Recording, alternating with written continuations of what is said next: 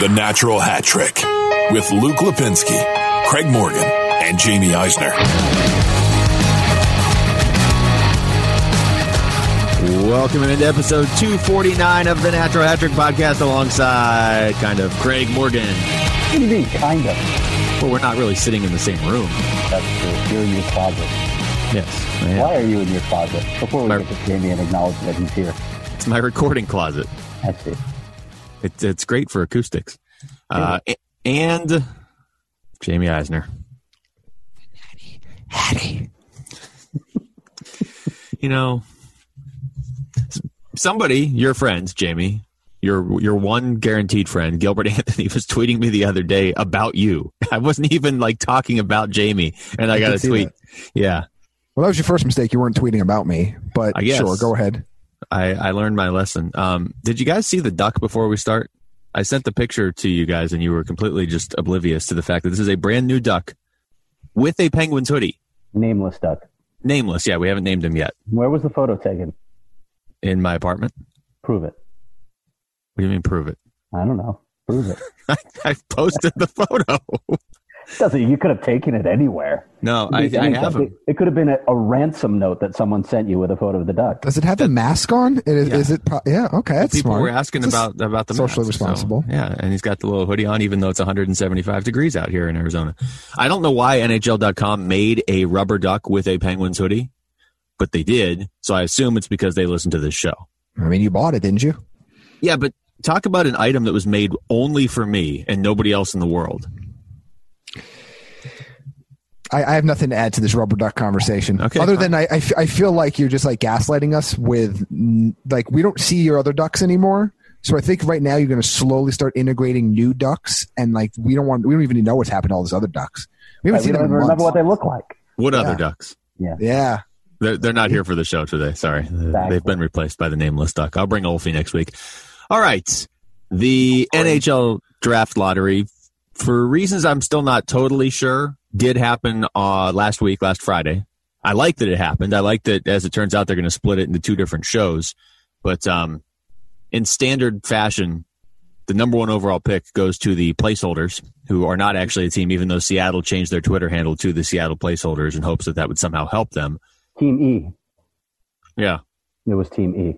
Team E, which, correct me if I'm wrong, it was actually the Winnipeg Jets, right? Well, something it's the Edmonton Oilers, but we'll see. Well, no, no, it will be the Edmonton Oilers. Yeah. But I'm saying technically the team that won right. was the Jets. Uh, so here we go. I mean, Detroit, to me, the biggest thing that stands out is not that a team that might be a very good team may end up with number one overall pick. It's that Detroit, who might be the worst team any of us have seen in the last 20 years, is getting the fourth pick, not even the second pick, which, look, that's the way it goes in the lottery, but it sure seems like if you have the worst record in the NHL and you're not based in Toronto, you're not getting the first pick.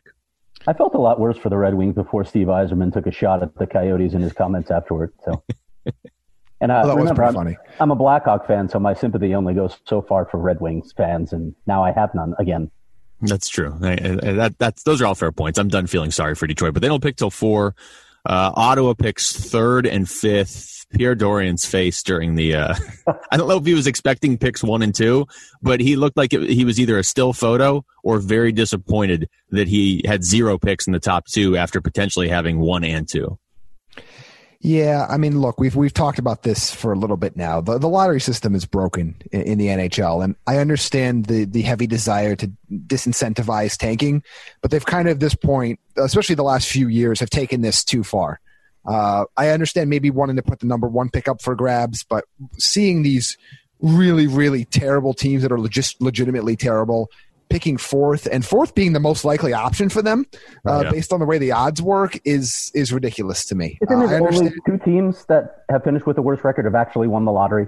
Yeah, I- And it's- I- it's I mean, Toronto, of course, being one of those. Yeah, of course, but and that's just to me that's not that doesn't make a lot of sense. I understand you want to disincentivize tanking, but you also need to have turnover in your league as well, and that's arguably more important than a team here or there that tanks for a particular player. Is making sure you're able to turn over over the course of a couple of years the worst rosters in the league, or whatever Edmonton tried to do when they messed up that system. But we have seen that work for other teams. We've seen it work for Pittsburgh. We've seen it work for, or to an extent, with Chicago. We've seen these things. It's not always number one picks, but these top teams can't i guess these bottom teams can't keep falling to pick four. Like i just i just think it's i don't know. It just it, to me you're gonna at some point you're gonna get a system where you have these bad teams particularly if we if seattle for example starts struggling out of the gates and doesn't do what vegas did because that was extremely improbable. If they start if they finish with the worst record and for a couple years in a row and they keep picking fourth they're going to have a real hard time crawling out of being one of the worst teams in the league. Like we haven't seen the other side of if this continues for multiple years, these teams at the bottom not being able to claw their way back up because they're not getting as good a draft picks as other leagues would dictate they would get. Jimmy, are you laying down as you do this podcast? I'm like half laying down. Uh, my girlfriend is has a work meeting in the other room, so mm-hmm. if you don't want to hear in the background, I'm like, so where exactly are you, Jaime? Uh, I'm on my bed. You are on your bed. Luke okay. is in his closet. Yeah. Yep. You're in your bed.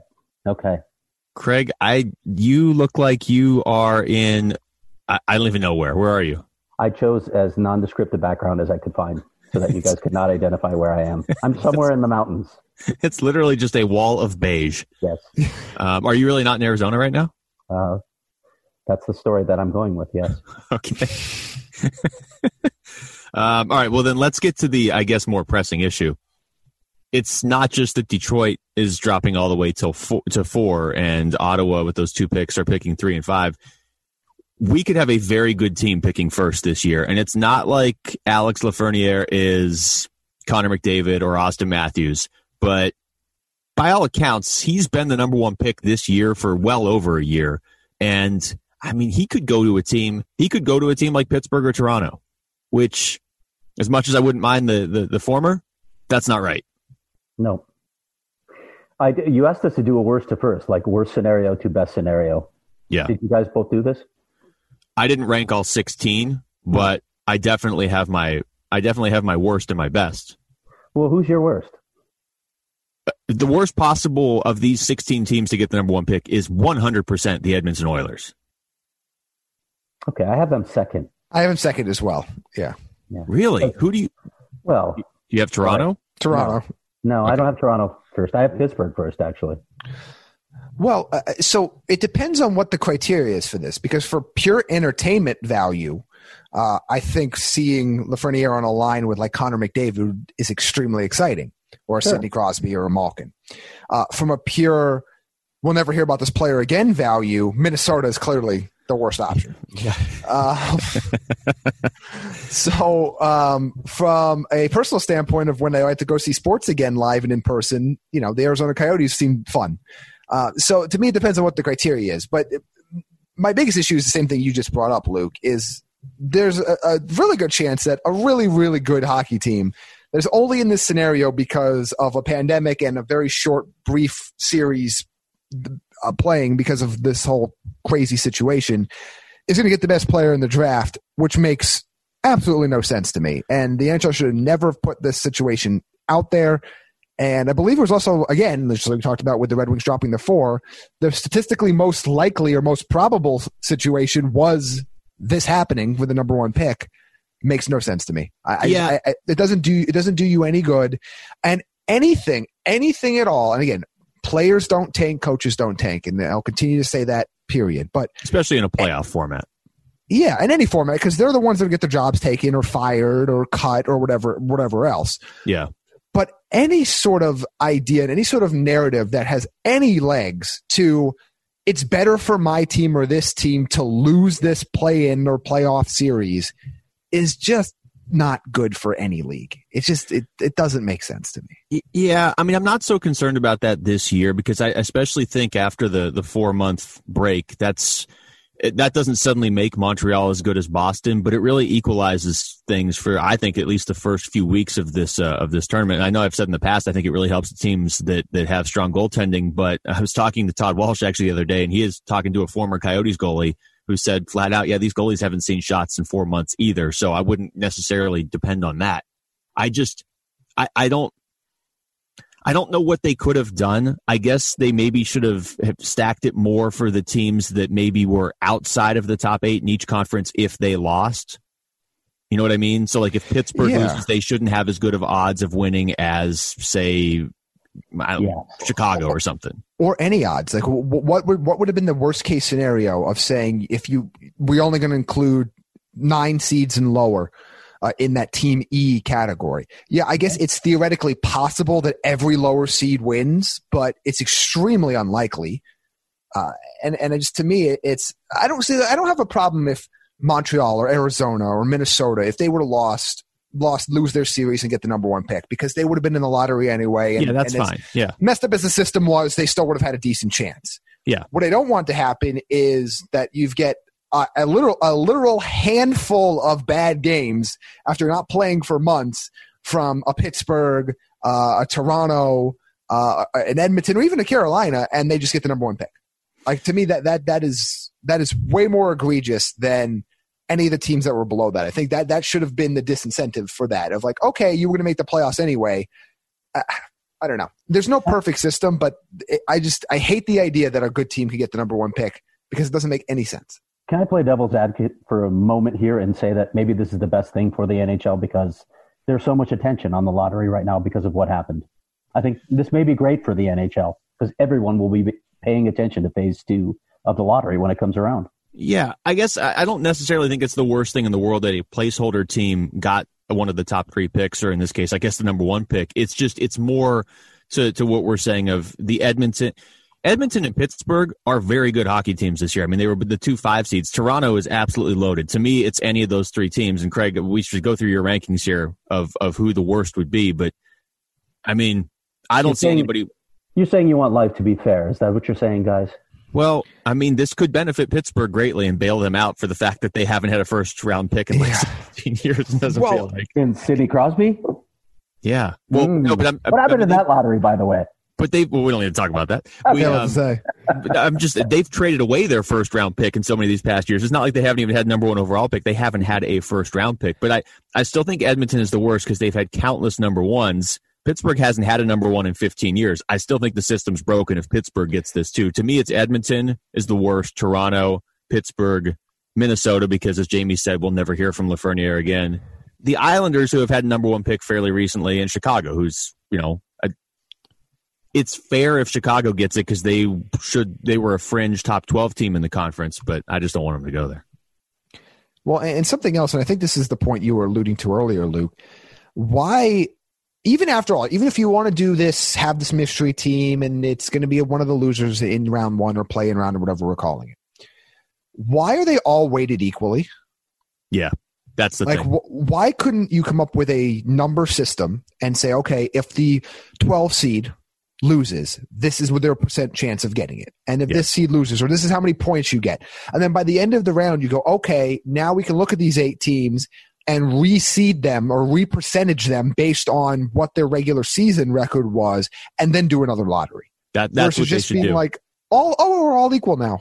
Like yeah. like the Maple Leafs losing is the same as the Montreal who shouldn't even be in there losing. I mean, it's just yeah, that's that's fair.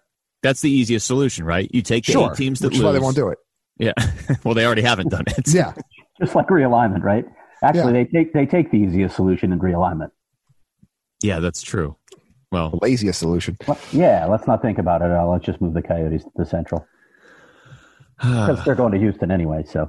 Oh yeah, I forgot, mm, oh, yeah. forgot about that narrative. It's been nice to not have that narrative for a while, at least. Yeah. All right. You know, as we record this, it's not official unless something's happened in the last hour that Toronto and Edmonton are going to be the two hub cities, but it sure seems like that's going to be the case. Yeah. My understanding all along since day one was that the NHL wanted one of these sub cities to be in the U.S. and one in Canada. And then, I mean, we've all heard the names. I really thought Vegas was going to be one of them, but then I don't. apparently, the city of Vegas didn't care because they certainly didn't act like it.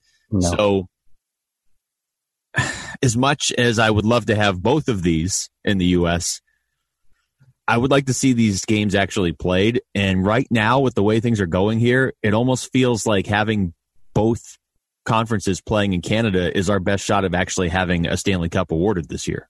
Sure, because of sorry, you, you won't like this answer, but because of Donald Trump and his dumb sycophants in the governor's chairs across the U.S. That's why. That's why it's oh. in Canada because it's much safer. Which is there, frustrating on a lot of levels. well, I can't. I can't argue with you, Craig. so I just don't mean to put you guys on the spot. You don't have to say anything on this. Well, this is what I'll say uh, uh, on the the most basic level. I have been monitoring very closely as we all have, you know, the NBA, Major League Baseball, NFL, and hockey, which ones are going to be able to come back, which ones aren't. And you guys know you're in the same position as me, working for or following a hockey team that is in a non traditional market. Yeah, um, careful with the verbs there. Working. Being around, I don't know. Um, just, just kind of here, Luke. I'm, I'm kind of lear- flirting aimlessly, aimlessly through well, based based on what it looks, the background in your screen right now, it looks like you might actually be floating well, around I, in outer space. I, I, can't afford a background. I'm sorry, I'm unemployed. Oh. yeah, he's actually he's he's in an unfurnished apartment. That's just the wall. If it helps, I I got coffee for us today, but you guys weren't here, so oh, I nice. just drank it. But I all did. Right, that's I fine. My family and dogs left me too. Okay. Just put it all out there. you can say whatever you want because we know they're not listening. um, no, but just you know, being around a team in a non-traditional market, you you definitely get the the first-hand view at a lot of a lot of fans in Canada looking at the U.S. as like the little brother when it comes to hockey. So in that regard, you know, I, I would love to have. I, I enjoy the fact Canada hasn't won a Stanley Cup in 27 years.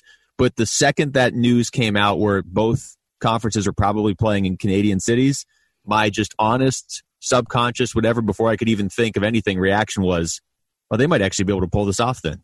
Yeah. Because things right now are just so insane in our country. Yeah, I mean, there were two things that came to mind. The first was uh, we finally know what it takes to award the Stanley Cup in Canada, and it's a plague. Uh, and two, wow. that there's this was the obvious best choice.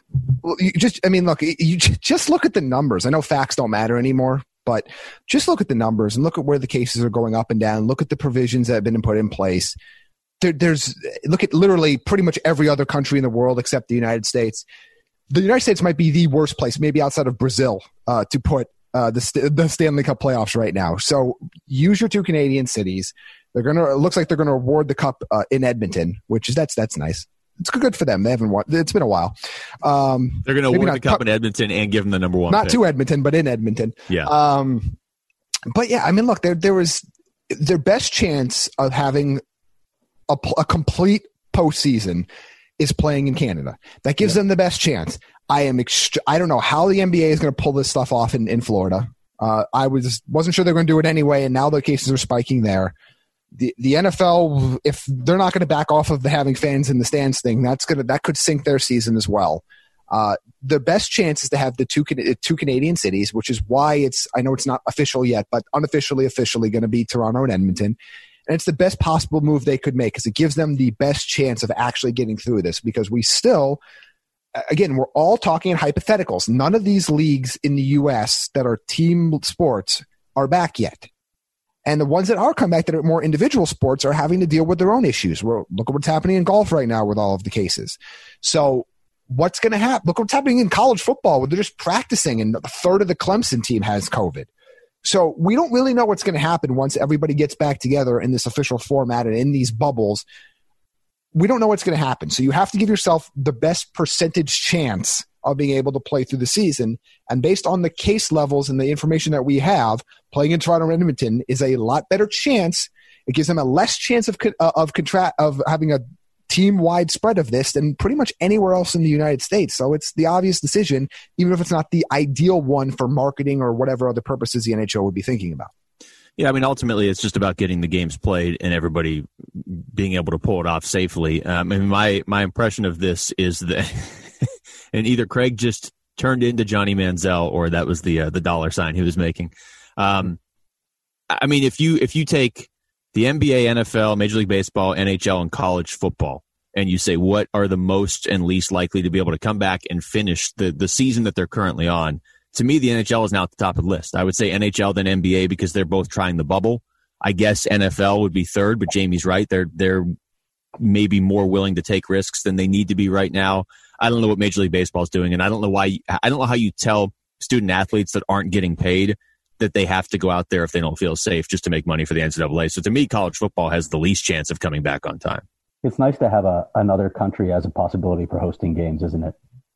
Yeah, as it turns it out, all, all the difference in the world right now for the NHL. Yeah, and and in that respect, I'm I'm glad they exercised it, and it's going to be hilarious when Taylor Hall is parading the cup around in Edmonton. That's that's going to be.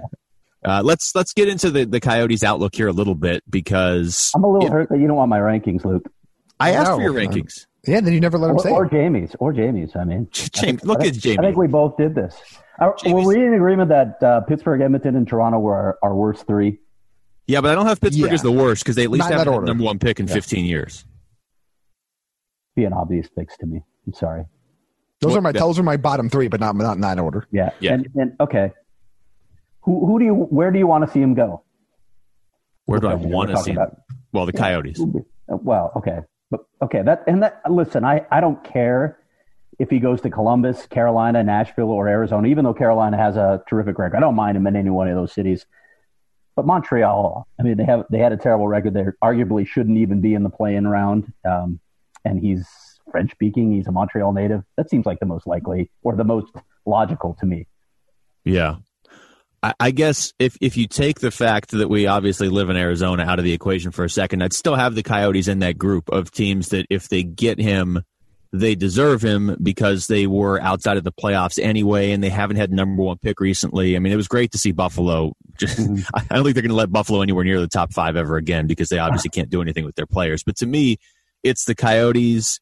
Um, the Rangers would be interesting. To me, the oh, everybody hates New York. the the Coyotes, Rangers, Panthers, Canadiens, or Blue Jackets, I would say would be the five. What is that? Five or six that would bother me the least. So I, I want them to go to, to one of those teams. You don't want him to go to Minnesota because you don't want to do him a player to sort of an annual playoff tease and a first round exit. you don't want him to go to Vancouver because their fan base would turn from the most ill behaved to the most insufferable, probably. Yeah. You don't want him to go to Calgary because they're already going to be signing Taylor Hall as a free agent. Okay. You don't want him to go to Winnipeg because it's Winnipeg. You don't Fair. want him to go to Chicago because personally this would help Stan Bowman's longevity, and I don't want to see that happen. I don't know. I don't like have a I, belt. Sorry, I don't have a belt. I, I don't have.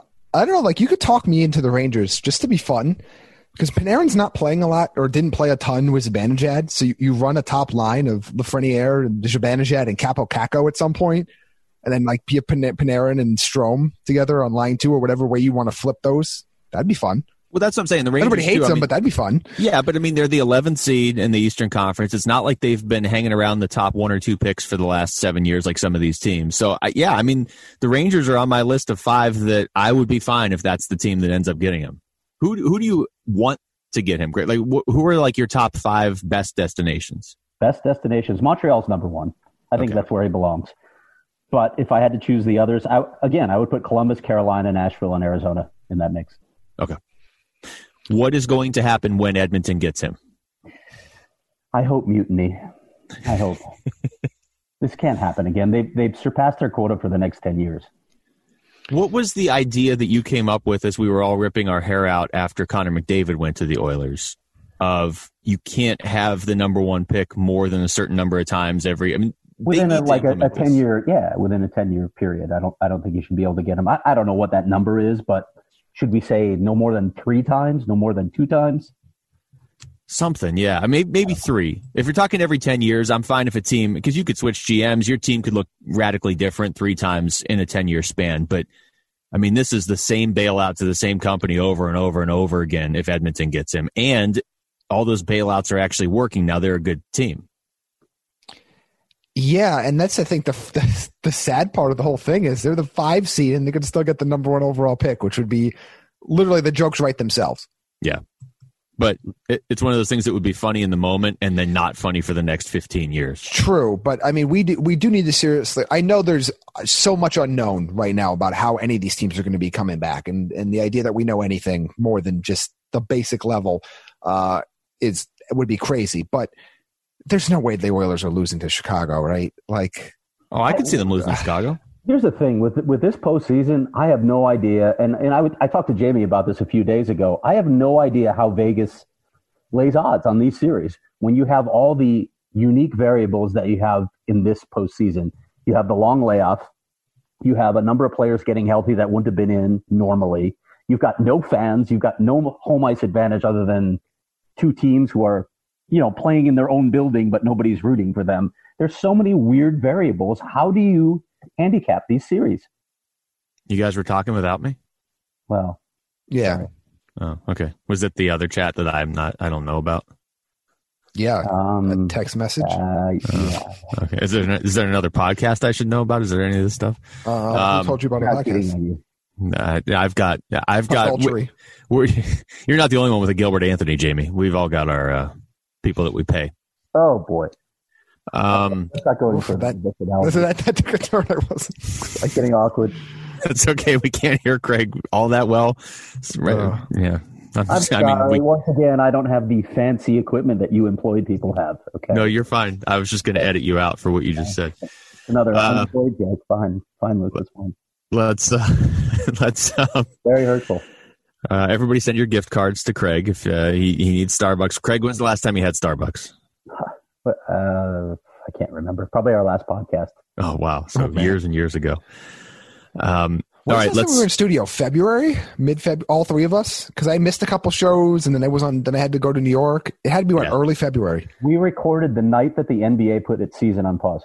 Yeah. The day before the NHL. Yeah, you guys did, but I wasn't on that show. You weren't. Cat Silverman filled in actually. Yeah. but on the phone. Yeah. Craig, Craig brought showed in the studio. Shot at Cat. the the studio is um had no lights that night. It had one very dim light. And That's right. Side note: It's got eight very bright lights now. So but the next time we do one in studio, it's going to be you're going to be able to see us from outer space. But that particular night, it had one dim light. It all sounded like sports were just like going away. I- I guess they were. And Craig Yeah. showed up with uh, pizza and hand sanitizer, and that's how we did the show. It's good pizza. Weird topping. Yeah, well, you know, it was uh, it's it's an acquired taste, Jaime. You just wouldn't understand. No, it's, it's true. All right, let's let's talk a little bit about the Coyotes here. Um, I know I mentioned earlier that in the past I have thought teams with the strongest goaltending may have an advantage in that first round. I've been talked not completely out of that, but you know, at least um, I'm convinced that there's a caveat there. But if you look at the 16 teams in this qualifying round, and you just if you take the logo away and just put the goalies in the bracket, the Coyotes are one of the few of those 16 teams that have a very clear number one they're going to go with. Now I don't know if that means if that's a good thing or a bad thing. Uh, it's not a bad thing for them, but just in general, like some of these, I mean, the Coyotes have two goalies they can turn to, but very clearly they're going with Darcy Kuemper. Like the Rangers, the Rangers have three goalies they have to decide between. Pittsburgh has They don't two, know. a lot of these teams. And literally, as of like 30 minutes ago, they have no idea where the who they're going to start and when. Yeah, I don't mean- that seems like a problem going into a five game series. I don't mean to put the brakes on you there, but I would not be so certain that the Coyotes are just going to ride Darcy Kuemper. I think there's a, a, a thought process here as the uh, play-in round starts that this is just like the start of a season.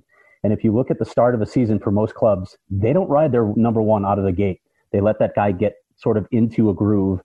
Um, maybe playing someone every night, depending on the schedule too, because it's been floated that there might be back to backs in the play-in round. Ugh. I don't know that you can ride your number one goalie um, for every game in the play-in round or even early in the playoffs. And this this is something they're definitely talking about. But in this situation, once again, I think it's an advantage for the Coyotes because if everybody has to take that same approach where they have to play two goalies, there aren't many teams with a better tandem than the Coyotes.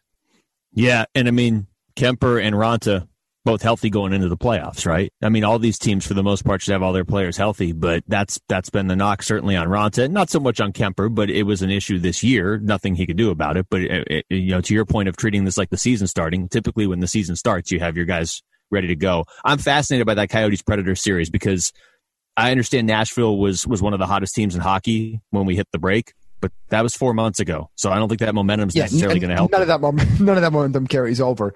yeah, the other Maybe thing we selfies. No, I, I'm looking up because I tried to see this. The other thing, the other factor to consider too, as we're talking about goalies and how much they can play, is Kuemper's played four hockey games in seven months. yeah. So he's rested. I mean, he's played four games since December 19th. That's the spin. So I, I don't think he's playing five games in eight nights. Like, it's a, you know, I mean, I think it's asking a lot. I think it is too. It- It's it's definitely something they're considering. Of course, you're going to see how he responds in these informal skates in in the training camp that they're going to hold, and you're going to get a sense then. So it's not like they've made the decision, but I definitely think it they are considering playing two goalies and and that that idea that this is just like the start of the season is something that they have talked about. This uh, this other thing that hit me too when they were when Kessel had media availability this week is the thought that you know it's undeniable Phil Kessel greatly underachieved this season, but if you were just looking at the rosters going into the playoffs after a four month break, you'd be intrigued by a team with that goaltending we're talking about and Phil Kessel and Taylor Hall. So, I, mean, I could absolutely see the Coyotes winning the series. I could too. To be honest, when I'm handicapping it, I'm, I think I'm going to pick them to win this series. And Phil Kessel is another really important storyline in this. We had him on a Zoom call the other day. Looked like while he was golfing, so he was, um, I'd say, 50% interested in that call. and it looked like his foursome was chirping him to get out and uh, take his next shot. So we didn't we didn't get a lot of insight. You never do on these Zoom calls. Let's face it. There's a, a million people on the calls. There are, forgive me, half a dozen to ten inane questions that get asked these guys, and then the time runs out.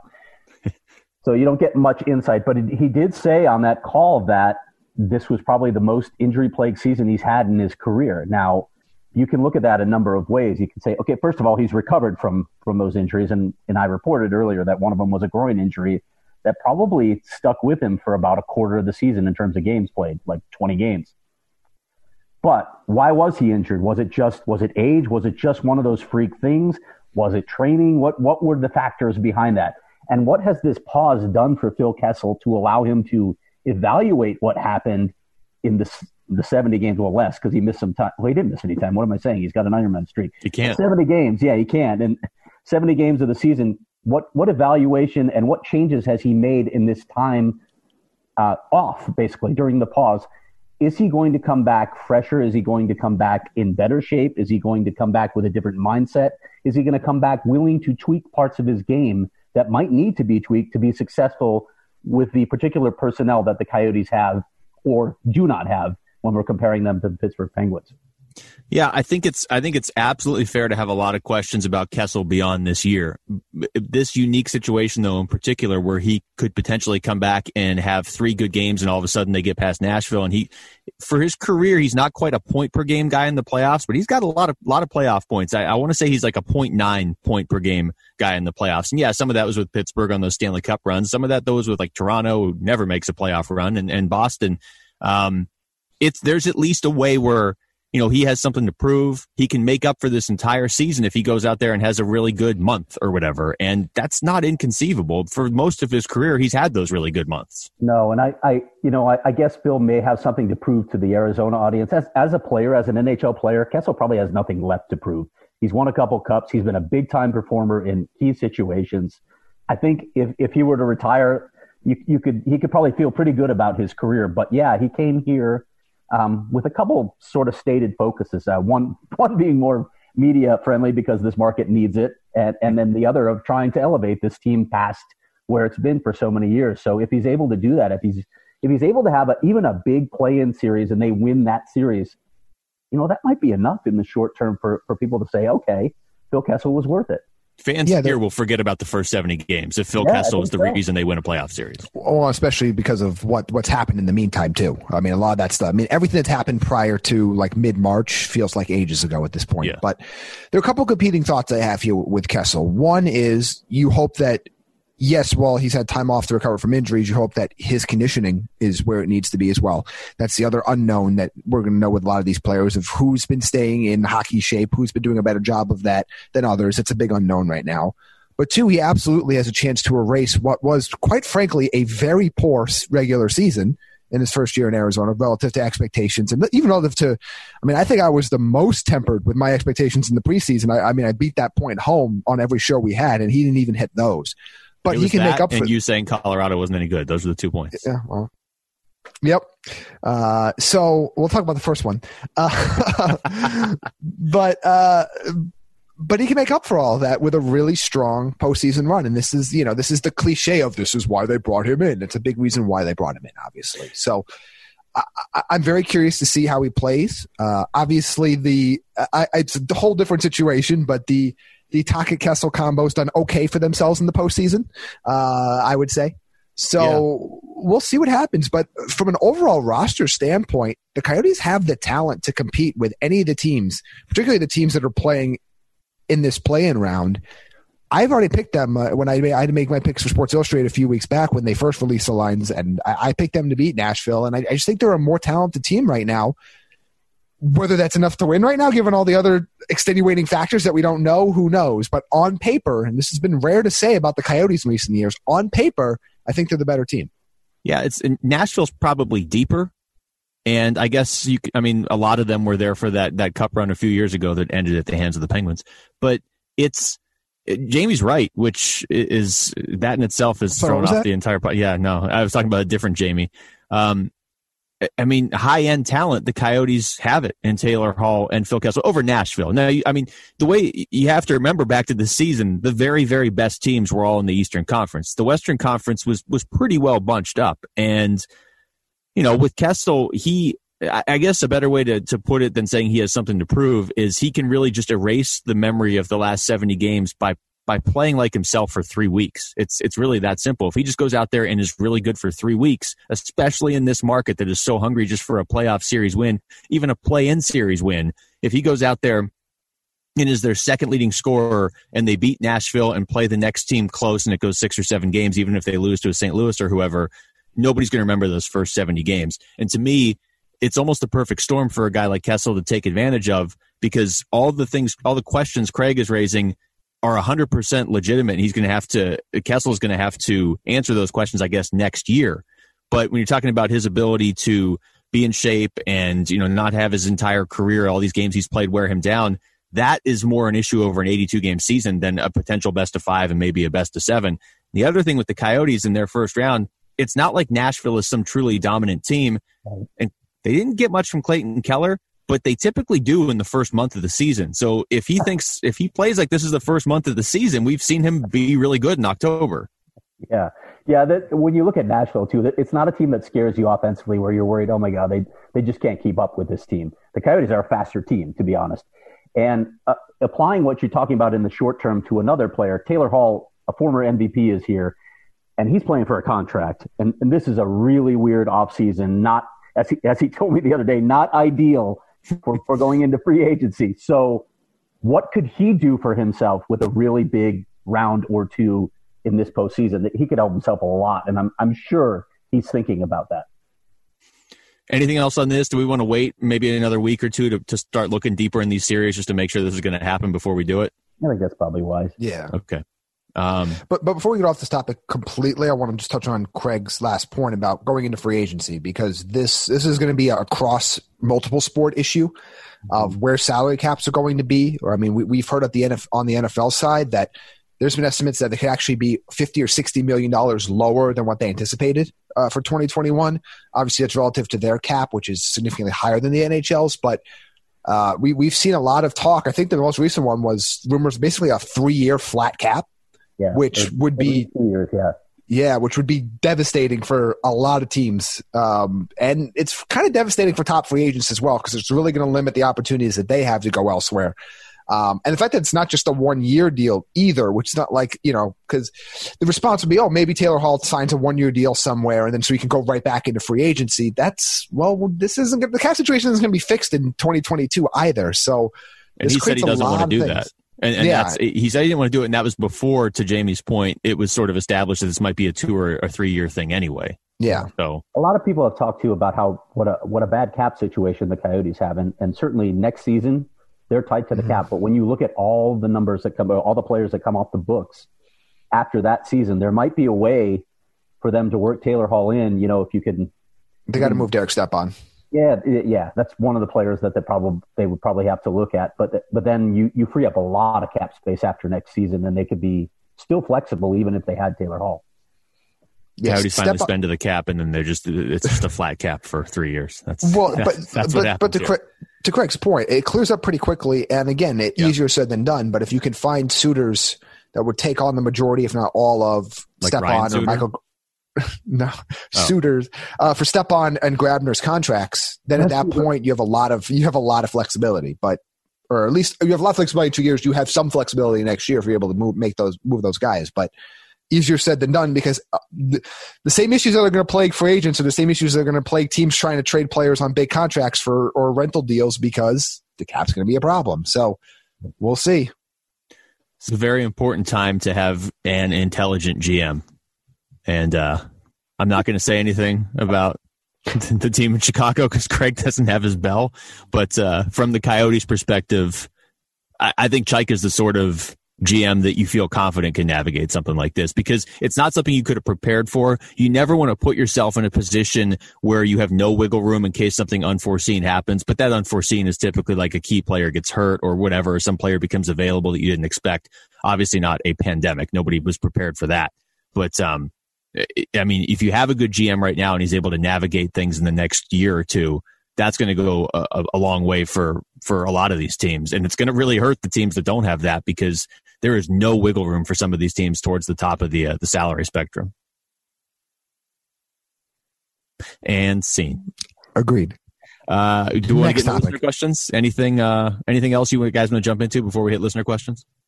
Now let's get to them. Okay. Well, here we go. I'm going to pull these up. Um, Let's see. Well, uh, were you complaining on the show or pre-show about having to pull these from two separate sources? I can't. No, I was. I wasn't complaining. I was just telling you you're going to have to take a second because there's two different spots. Mm. Uh, Chris, I think you were complaining.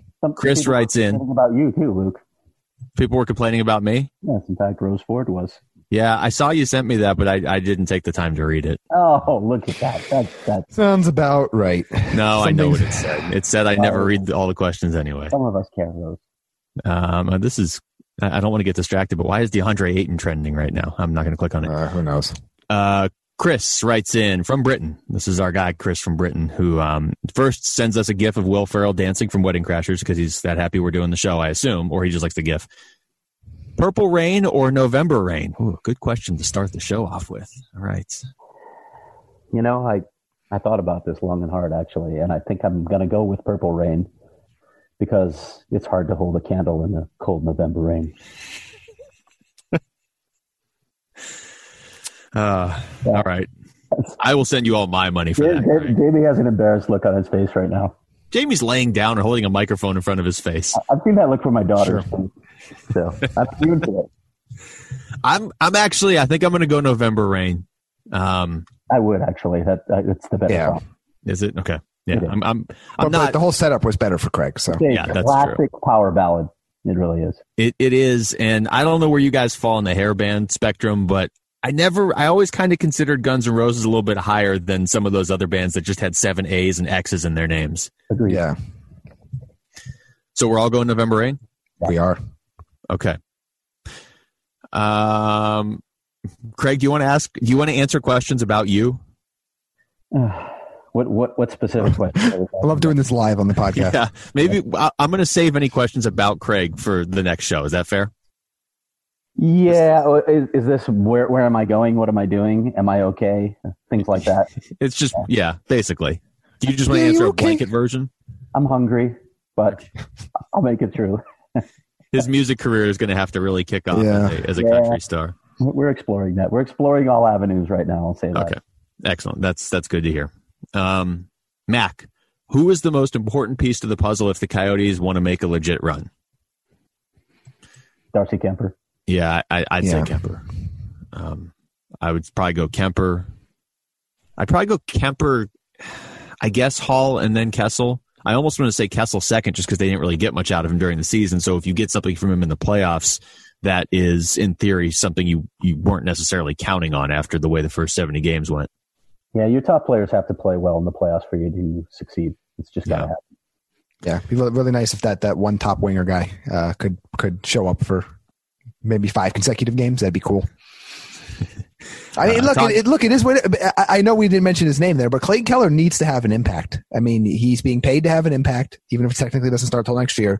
Uh, I don't have any concerns that Taylor Hall and Phil Kessel and, and those guys are going to show up, even the Nick Schmaltzes and Christian Dvoraks of the world. I do have questions about whether or not what they're going to get from Clayton Keller. And if they get, like you, like you alluded to earlier, Luke, when you were joking about like how he's always good in October and this could be a, a new version of the start of the season.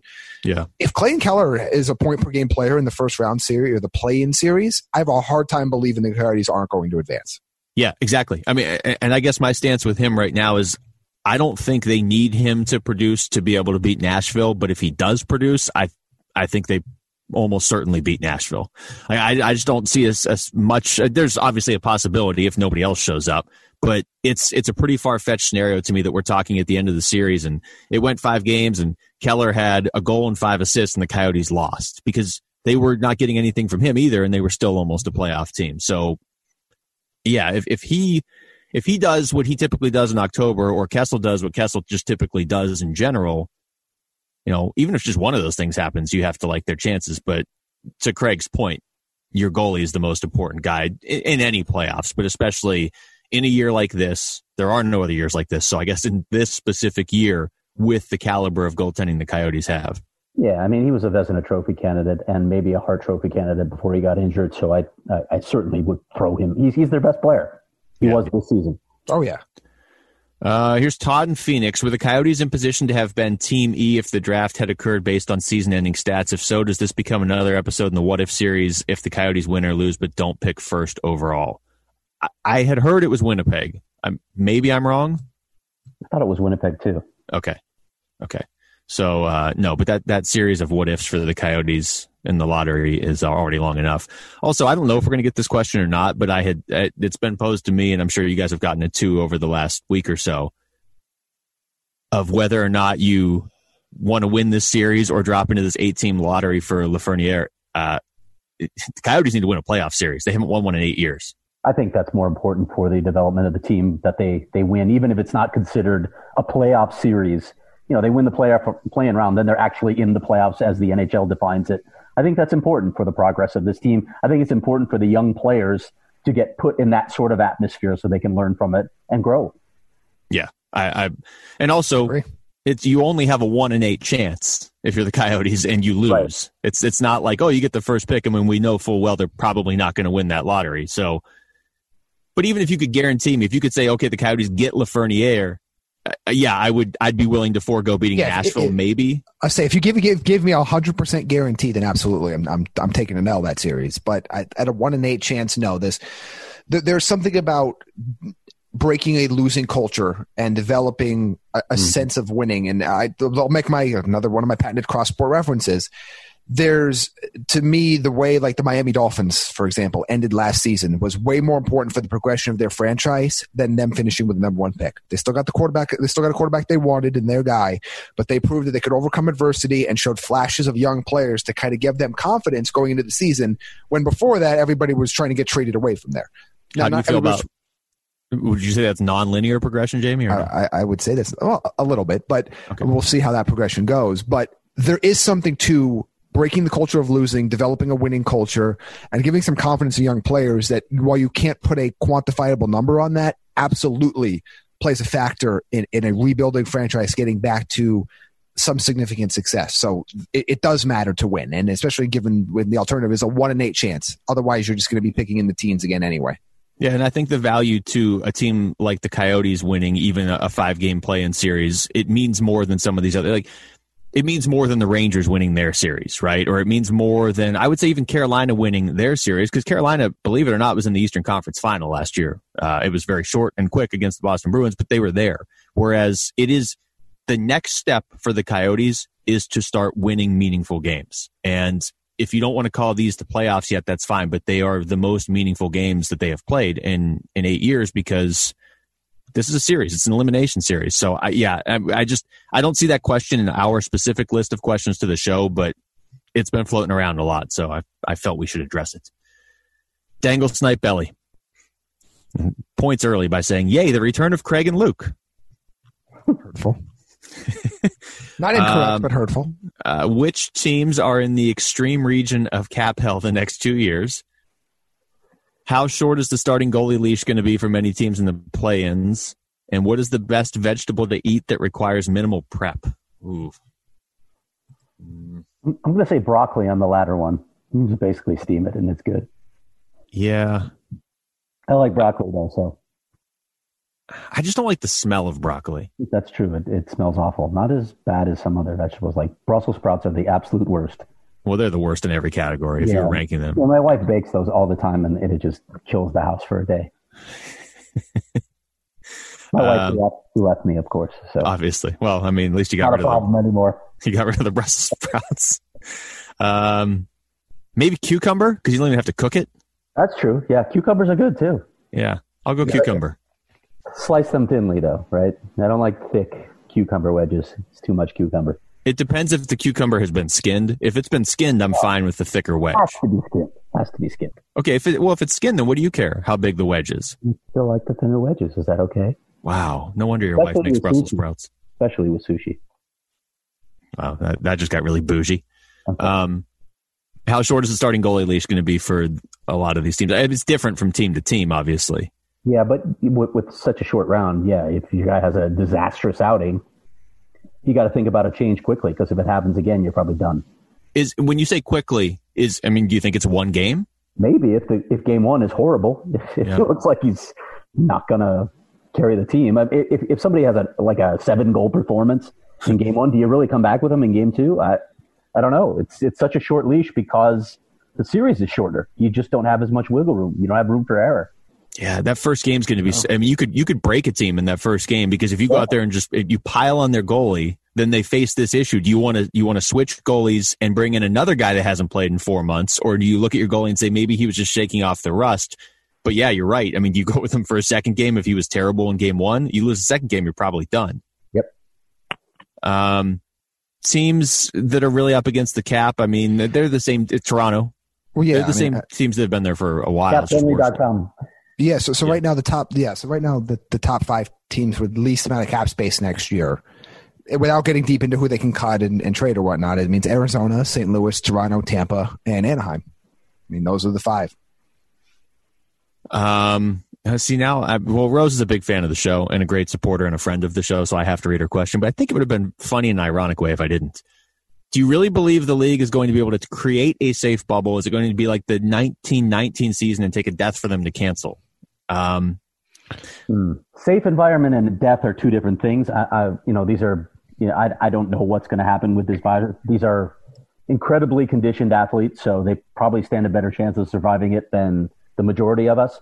But one thing I wonder about with the NHL is why they decided to hold training camps in all these different cities instead of just getting everybody into the bubble right away. Now, the, the obvious answer is money. It would cost a lot of money to get them up there for two weeks all these yeah. different teams. But that seems like the safest move to keep these guys from going out. I mean, th- these guys are going home from whatever arena they're practicing in after training camp. Yeah, you'd like to believe that they're going to be safe, but I mean, it, it, any little encounter, if they go to the store, if they go to a grocery store or something, that's a dangerous place. If, if you know, it, in the in the grand scheme of things, relative to you know just being in a bubble in Toronto or Edmonton. So why not have the training camps in the same place? That's a good point. There's nothing these leagues can do to actually guarantee any level really of safety, especially when at some point families and, and whatnot are allowed to come into the bubble.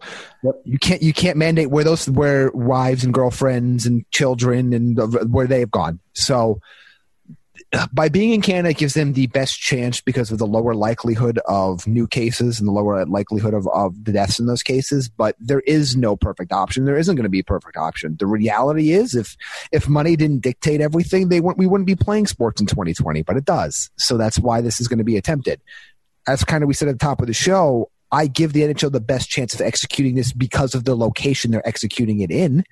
Uh, but there is no guarantee. And I still think the big unknown, and until these leagues start actually getting up and playing again, is what's going to happen when there's a major issue. What's going to happen when three, four, five, six players, particularly on the same team, could contract the virus? Yep. Then what are you going to do? And, and, it's not just oh, we'll just keep expanding rosters. Well, I guess theoretically, but what, what what's going to happen at that point? Because right now we've already seen a spike in golf, and what's going to happen? And that's an individual sport and and that's a very as probably a social distancing sport as there could be, aside from maybe NASCAR because you're in your own little car. But thank you for other, explaining how that works. but I, I, that's still the unknown until these until MLB and all these leagues get back. We don't know what it's going to be like. We're seeing we got a, we've got a little bit of a glimpse at it with with college practices. And by the way, it's not good. It's not good. But I mean, uh, you know, a hundred man college football team where it, practicing in the deep south where they don't seem to be stopping practices even when 35 of the players have the virus is i think different they than, happen to be having covid parties apparently in alabama and in, in tuscaloosa roll tide um, that's different to me than a, a professional sport that is going to try to operate under a bubble. Now, I completely agree with what Craig said. Ideally, you would have the training camp in the bubble too, but I think all you can really do as a league is play the percentages. And I think by trying to do it in a bubble, you up your percentages. I think the NHL and, and you know, the NHL and the NHLPA have, have had a hard time ever getting along in the past. And I'm not saying they're completely 100% in step on everything right now, but the two sides working together more so than they are in, say, like baseball is a, is that's huge. That at least gives you a chance. You're not fighting each other. You're just fighting, you know, what everybody's fighting right now. So, like I said before, I, I think the NHL is the most likely to be able to pull this off. Also because, you know, there's 24 teams going into that bubble, but after a week and a half, eight of them are going home, and then after another two weeks, eight more are going home. So you get a month into this if you if you can do it. There's only eight teams left at that point, just by virtue of how the playoffs work. So it's, I, I think to Jaime's point, where you're going to run into a real issue is if a bunch of guys on the same team get it because then you know does that team just stop playing? But i think these guys are well aware that there are going to be there are going to be players on some of these rosters that test positive over the course of the the two month season that's left for the nhl and they just know that's the reality.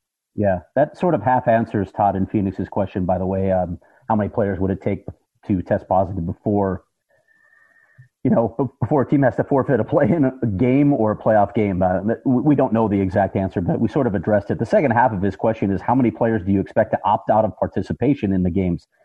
This is the NHL, so I kind of expect everybody to play. Uh, I'll be surprised if I see, you know, more than maybe even a handful, if, if any, players opt out, right?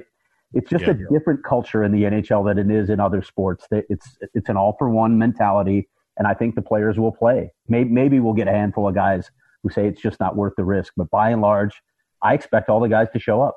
In fact, all the Coyotes are already in town. They're here yeah. in Arizona.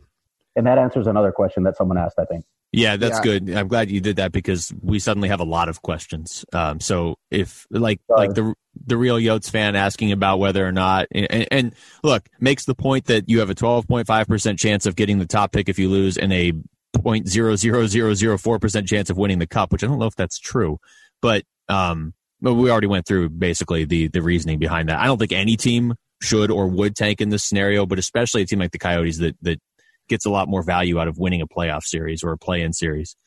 Um, Greg writes in with reports of a flat cap and no amnesty buyout. Sorry, Craig, you still get Seabrook. Who is a more likely buyout candidate, Derek Stepan or Alex Goligoski? Who has more trade value of the two? I I I, I, could probably answer the first question is I don't know anyone's I don't think that you're paying that sort of money to have anybody go away if you're if you're Alex Meruelo. Um, so no, I just don't think, I don't think we're going to see buyouts with the Coyotes. No. Yeah. Uh, more trade value. Uh, I would I would probably say Goligoski at this point. The Goligoski is a defenseman, and he had a pretty good season. Uh, Derek Stepan significantly younger, however, than Alex Goligoski. So bigger cap hit. Yeah, yeah, bigger cap hit. So uh, another one, but for less period of time, so it's like a, a, it's close. Another one from the Real Yotes fan. What kind of on ice and on bench changes do you think we will see? Um, I haven't heard any either way, but my sense has always sort of been the the biggest precaution they can take is keeping these guys in, in the bubble. I mean, and at that point, the at least in theory, if the guy you're lining up against it doesn't test positive and you don't test positive, you guys can just play the game the way you've been playing it your entire life. That that to me is the safest way to do this, as opposed to trying to change things up in the actual game or where you can sit on the bench. Because, Face shields. Let's do it. Yeah. so the um, question was more for the league than the Coyotes. I take it. Yeah. Yeah. Okay. Uh, Coyote and Philly. What is Meruelo doing to help bring Arizona Coyotes to non-traditional hockey fans? What can he do? You went you went silent on me for a moment, and now Jaime's muted. Why are you muted, Jamie? Can you hear me? That is weird. Hey. I really like that. Oh, he's all weird. Uh, yeah. I'm leaving this in. Could you restate the question, Luke? I'm sorry for our listeners and for you. Uh, yeah, I, the apology to the listeners is implied about every five minutes. Um, Coyote and Philly writes, "What is Meruelo doing to help bring Arizona Coyotes to non-traditional hockey fans? What can he do?" Uh, it's, it's a really good discussion because I've seen a lot of conversations with, with Xavier Gutierrez, uh, the new president of the Coyotes, uh, talking about reaching out to the Latino community, which comprises almost 40% of Arizona. But to be honest, they've been pretty cursory examinations to this point. I'd love to sit down with him at some point, assuming I'm writing for, for someone at some point soon. That, that's one of the stories that, that's definitely on my radar. Um, I, I think there are a lot of things, but I don't think I'll get into that right now. There, there are a lot of things that I want to ask him about, though. Okay. Uh, Dustin writes in. He actually wrote to the duck, the unnamed duck. Blink hmm. your eyes if you feel safe. Well, you know what, Dustin? This is a plastic duck, so he can't blink. But trust me, he's safe. He's and he's got the mask too. Somebody wrote in and said, "Why doesn't he have a mask?" He's got a mask and a hoodie on. Can we see the duck again, Luke, please? I, I know you can't see them, listeners, but I, I want proof myself. Yeah. I see his eyes. He actually does not have eyelids, so that would be a problem as well, blinking. Yeah, so he's no eyelashes either. So Interesting too. The um, did you tear them off? No, he's uh, he's he's okay. he's ready to go for the playoffs. no sleeves, no okay. sleeves on this hoodie either, so he can work out if he needs to. Nice. Um, all right, Christina, best guesstimate for how games will play out. Well, that's a broad question. Uh, do you feel better or worse about picks you had at the start of the season compared to now? What is the best way to eat a baked potato with chili, loaded, or simply with butter? Wait, how did we get there from the games? First of all, I don't feel good Logical. about any, any, predictions at this point. Everything's up in the air with the NHL. I'll say that. But what, what was the baked potato question? The best way to eat a baked potato: chili, loaded, or simply with butter. Well, load, does loaded imply chives and does it have to be chives? Well, I mean, what else would it imply? I think yeah, it could be I, anything. Well, and I will eliminate loaded because I don't like chives, but just butter or chili. Whew, both of those are good. Those are good options as long as the buttered option also has significant amount of salt. Man, I haven't well, had well, chili you, on a potato in forever. You, yeah, you, you need to add like bacon bits on top of that butter. Right. Yeah, there's got to yeah, be bacon. Like, I think sour cream and maybe even cheddar cheese too. I don't know. Sour, sour cream is trash, but other than that, wow, garbage. Bold take coming in here without yeah. an hour into the show, just out of nowhere. Bacon bits are a must on a bacon. Yes. Potato. Well, so, so that eliminates simply butter for you guys because that. But I think yeah. I'm going to interpret here that you can do whatever you want with loaded. I don't think you have to eat something you don't like on top of it, unless your wife cooks you Brussels sprouts and says you have to put them on top. But well, I think if I can eliminate chives, I'm good with loaded. Okay, okay. Um, as far as picks at the start of the season, I mean, for me, my my Stanley Cup pick was Toronto and Vegas. I still feel pretty good about Vegas getting there.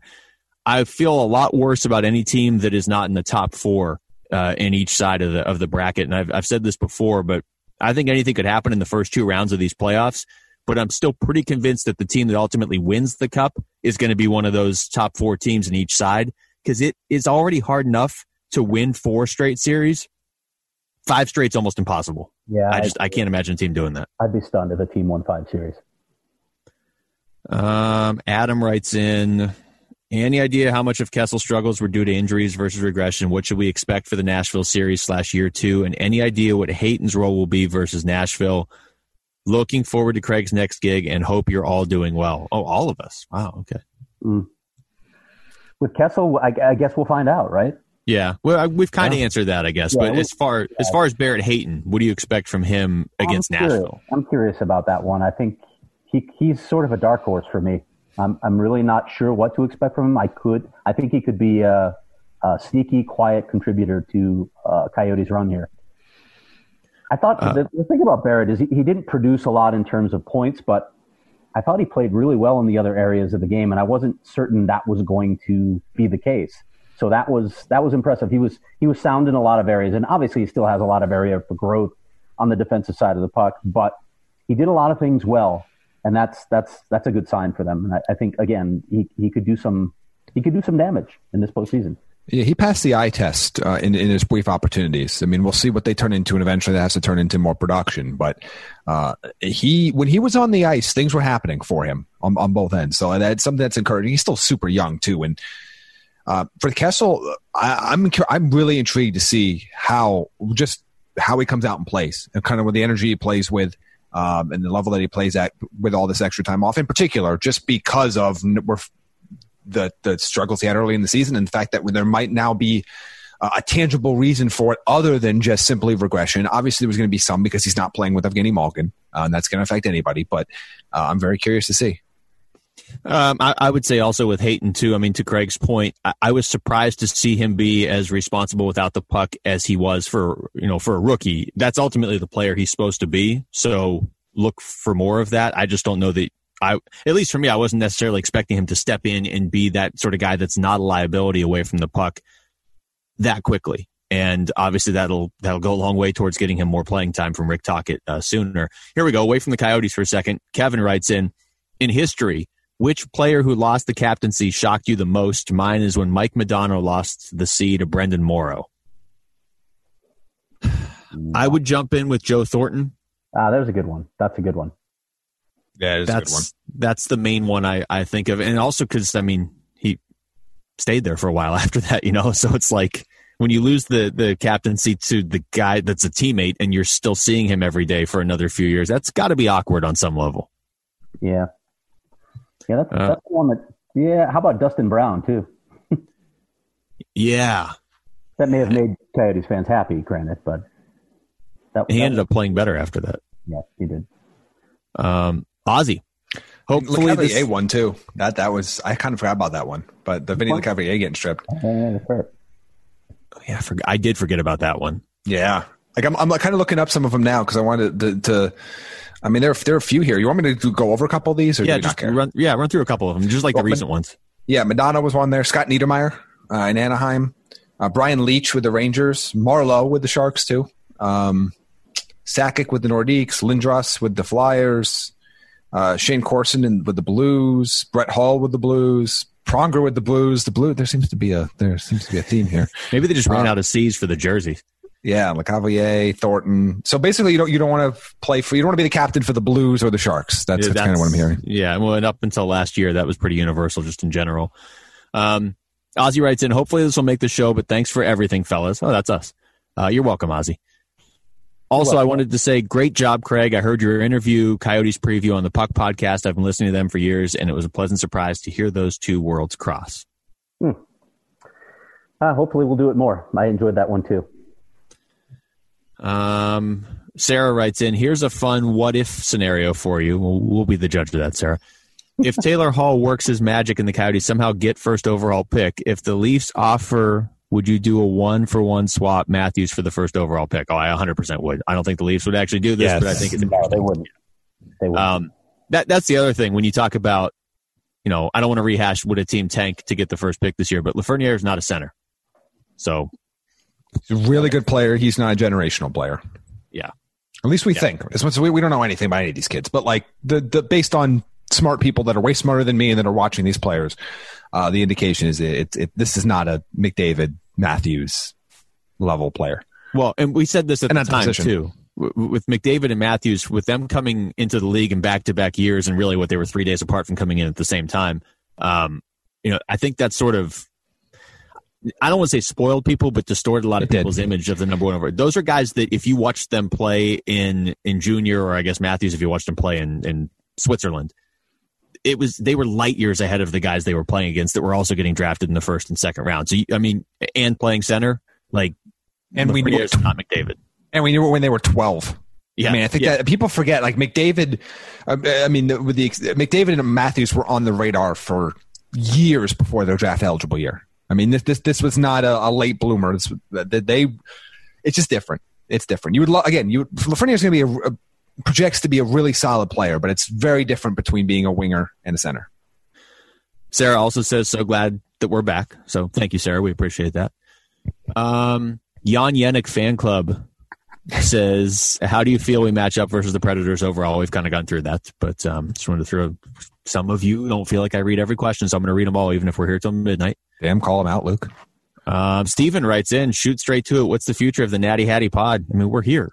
This is uh, I know it's been a weird couple months, but that's that hasn't been just with us. That's been globally. So in the world, there wasn't a whole lot to uh, to talk about. And Jaime and I talked about this briefly last week, but there there were a couple weeks in there where it didn't feel right to just be talking about hockey. So we just kind of took a step back for a little bit. But uh, especially if these games get going, I mean, we're going to be got some playoffs to preview here potentially in the next two weeks. So this could be great. Yeah. Uh, um, yeah, short short term, I don't imagine much is changing. Long term, I mean, who knows? Um, lot, lot has to be worked out on a lot of fronts. Um, I mean, I'm uh, on Craig's front, and I'm probably not going to be in Arizona uh, for many more months. So uh, we'll have to figure out what the logistics of that look like. Now, right now, it doesn't matter because we can't go to the studios anyway. But uh, we'll, uh, we'll we'll see. We'll have to work out what the what the 2021-22 season of the Natty Hattie. Wait, you're like. leaving Arizona? Yeah. I feel like oh, I didn't. T- yeah, I probably should have told you. oh, I didn't point. tell you. No, it was probably in that Breaking. special text message Most with likely. Craig. Most likely for where? Uh, Chicago. Oh, hey. Oh, that's, well, that's you okay. can get your own. But uh, that's actually not a joke as much as so I'll have to bring. I'll have to get my own bell.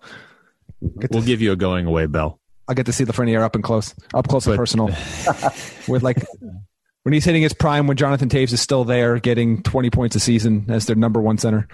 No, when he's hitting his prime, he'll be traded away for Brandon Saad's little Brandon brother Saad's at that point. Cousin.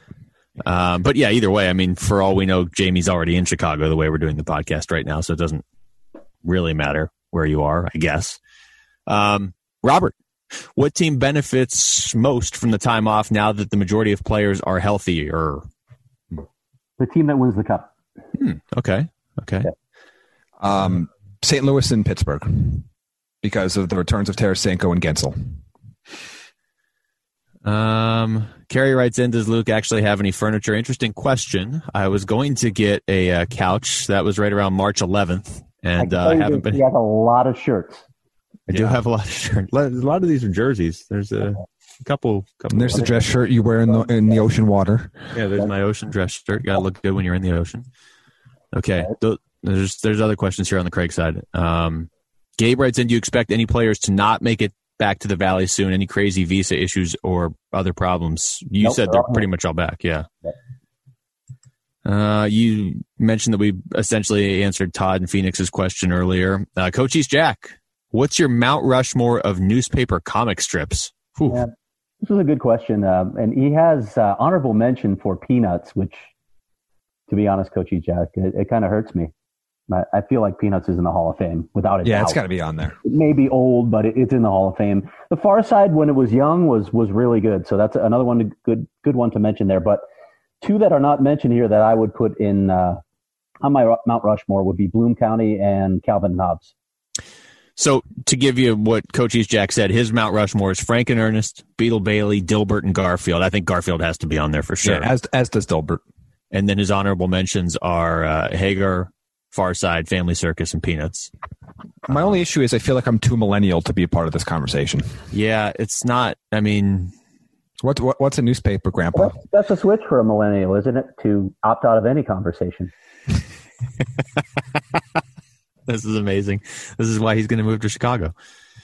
Um, Booper with a question about Phil Kessel. Uh, we've addressed that for the most part. Mike, I think once everyone is in the bubble, they should just stay and start next season a week after the Stanley Cup final. We don't need an off season this year. Well, I mean, in theory, I agree, but none of the players would ever go for that or be able to survive next season if they did that. Can I do a side note here for uh, speaking of the bubble? Yes. So I've, I've, floated the idea to Greg Dillard of the Coyotes uh, media relations staff that instead of Zoom calls, as it looks like we're going to have Zoom calls even when we get to cover training camp, we'll have to do virtual interviews via Zoom with the players. I suggested instead of that, we do prison glass with those phones on either side where we speak to the players. And he said, that's fine, but media have to wear the orange jumpsuits. uh, that's reasonable. I like it, actually. Yeah, that's a pretty good idea. Except you have to cram all the media next to one side of the glass. that's the only downside with that. But I, I think it's something like an Alabama party. Uh, Dan writes in, any idea what the TV deal looks like for the postseason? Will local affiliates have broadcast rights? They don't know yet uh, because we're still waiting for the schedule. The the thought is, and what they're planning for, I think, is to have the play-in round. Beyond that, it's unclear what's going to happen at this point. Yeah, I mean, I I do the radio side of things, so I don't know a ton about the TV side, but I know that my understanding is they're preparing for the uh, the Nashville series at least. So that would go with what you're saying, Craig, where it's that play-in series, and then who knows after that. Los Coyotes Steve, is this season going to be defined as a success or failure by a play-in series? Are we talking specifically about the Coyote, Coyotes? Because I, I kind of feel like yes. Yeah. yeah. yeah. And honestly, it should be. The, the, if the season ended in March, whenever whenever that final date was, it was a failure. I, I think we've we pretty well established on the show in the preseason that the bar for success for the Coyotes coming in this season, particularly after bringing in Phil Kessel and resigning the guys that they did, was that they needed to make the playoffs. That bar only got pushed further up when you traded for Taylor Hall. So in this case, to make the playoffs, you have to win the play-in series. So I, I, think it's a very reasonable expectation to say the line of whether this is this season's a success or failure does come down to this five-game series. Yeah, I mean, I think you could even look at it as simply as, hey, you know, you're 77 games into the season and you're fighting for that eighth seed right now. And if you end up making it, sneaking in as the eighth seed, we're going to view the season as a success. And if you falter down the stretch, then no, I mean, it's going to be viewed as the Coyotes missed the playoffs again. And I think that that's probably the fairest way to do it. I, I don't know that I'd make huge decisions one way or the other just because these, this is a five game series out of complete insanity and four months off.